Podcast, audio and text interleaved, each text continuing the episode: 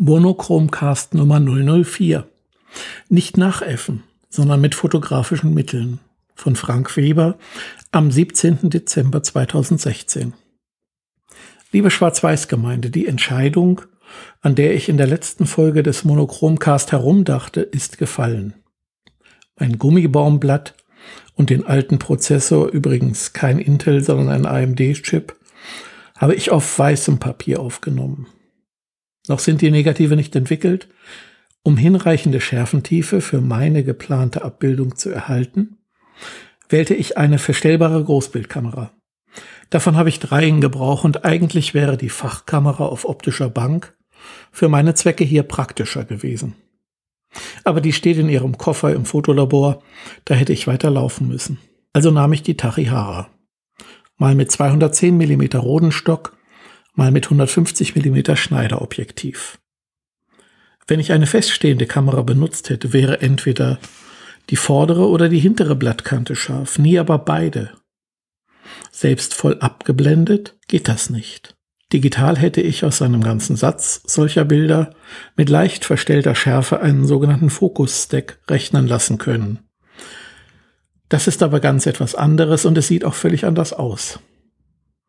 Mit der verstellbaren Kamera hingegen kann ich durch das Zurückneigen der Rückstandarte und das nach vorn kippen der Frontstandarte die Schärfe mit dem Blatt in den Hintergrund laufen lassen. Wir als Betrachter nehmen ja gewöhnlich keine Unschärfe mit unseren Augen wahr, weil wir die stets dahin fokussieren, wohin wir sehen.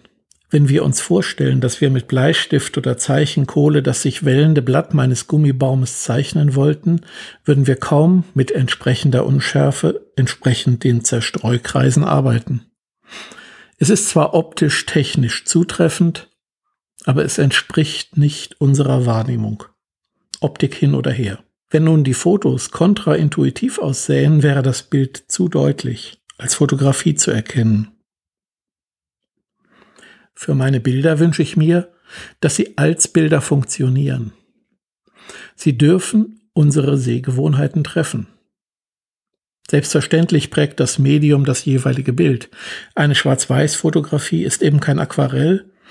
Und wer so eine Anmutung erzeugen möchte, wie manche Piktorialisten, zieht nicht nur die Unzufriedenheit der Gruppe F64 von Edward Weston, Ansel Adams und anderen auf sich, sondern macht auch mich nicht glücklich. Aus dem Manifest der Gruppe aus dem Jahr 1932.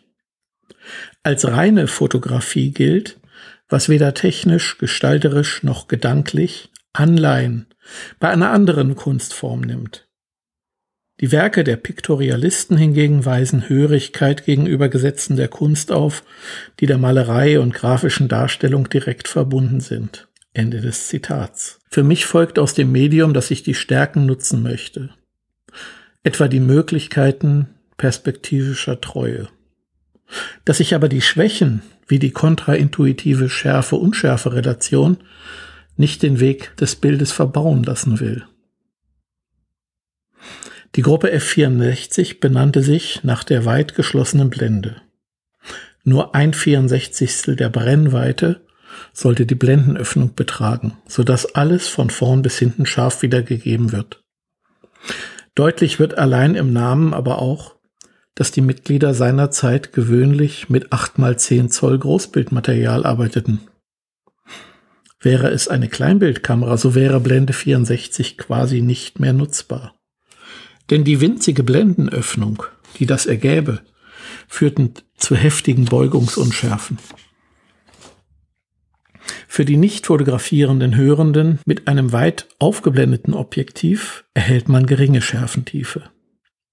Mit einem leicht abgeblendeten Objektiv, meist so um die ein bis zwei Blendenstufen, lässt sich gewöhnlich die höchste Auflösung erzielen.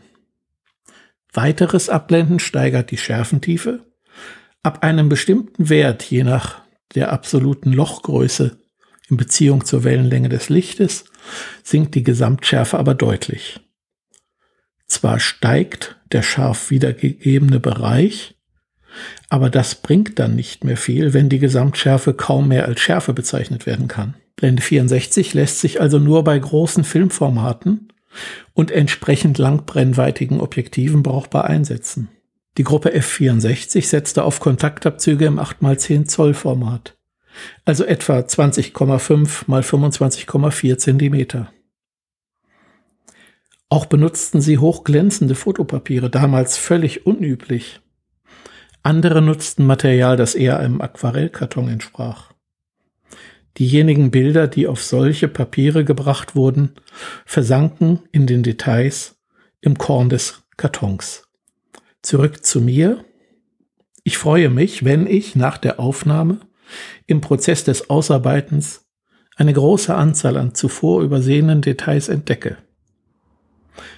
Ein Beispiel, das entsprechende Bild findet sich auf meiner Webseite. In der hannoverschen Nordstadt, nahe dem Univiertel, steht die Lutherkirche. Deren Sakristeitür habe ich schon mehrfach aufgenommen.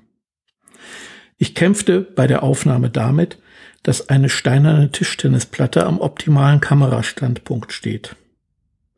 Die Lutherkirche ist Jugendkirche, so ein Leuchtturmprojekt des Stadtkirchenverbands.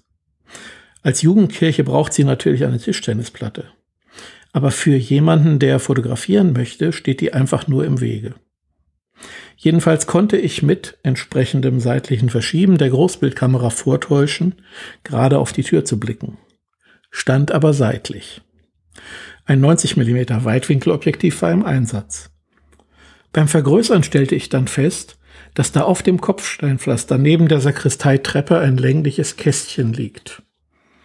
Bei der Aufnahme war es mir nicht aufgefallen. Da hatte ich mit dem Ausrichten der Kamera genug zu tun. Schließlich wollte ich keine stürzenden Linien. Das Kästchen nun war eine Köderfalle. Sogar den Achtung Rattengift Aufkleber konnte ich auf meinem Negativ lesen. Es schadet jedenfalls selten, so viel Auflösung und Details zu haben. Weglassen kann man später immer. Aber da, wo keine Details sind, ist nichts zu retten, wenn man sie denn braucht. Wer sich im Internet mit Fotografie befasst, kommt gerade im deutschsprachigen Bereich schnell zu Stichworten wie Fotokunst. Oft verbinden sich damit solche Bilder, die die Kunst in der Intention der Bildautoren verorten. Es handelt sich quasi um das Regietheater der Fotografie. Der fotografische Prozess wird hierbei gemeinhin benutzt, aber selten konventionell. Die Bildsprache zielt auf einen Look, eine Bildintention, die teils die technischen Abläufe allenfalls in Gebrauch nimmt. Nicht, dass ich dagegen etwas hätte. Allein, es ist nicht meine Bildsprache. Und es ist bei weitem keine geradlinige Fotografie im Sinne der Straight Photography der Gruppe F64. Die Geschmäcker sind glücklicherweise verschieden und im Internet und in unserer wirklichen Welt haben wir für unterschiedliche Geschmacksrichtungen genug Platz. Mir scheint, dass im Bereich der handwerklichen Aspekte ich am meisten lernen kann. Ich hoffe aber, dass ich im Verlauf der handwerklichen Übungen dahin komme, dass mir Kompositionen und Bildideen aufgehen, die ich bisher nicht denken und ergo auch nicht fotografisch umsetzen konnte. Dabei ist mir schon bewusst, dass die Improvisation, wie sie etwa Cartier-Bresson betrieb, die hohe Schule darstellt. In den meisten Ausstellungen Cartier-Bressons aber fand ich seine Negative zu sehr vergrößert. Seine Kleinbildfilme aus der Leica ergeben meines Erachtens bis etwa A4 herrliche Tonwerte. Darüber hinaus aber reichen die Details nicht. Das Filmkorn und so weiter überlagert die Bildaussage. So meine Wahrnehmung. Für das spontane Entdecken poetischer Augenblicke draußen ist in dieser Jahreszeit der Tag zu kurz. Auch habe ich ja noch einen Brotberuf nebenbei. Insofern ist jetzt die Zeit der fotografischen Fingerübungen. Wenn die Tage wieder länger wären, dann gehe ich raus. Liebe Monochromcast-Gemeinde, einen guten vierten Advent und vielen Dank fürs Zuhören heute. Fortsetzung folgt.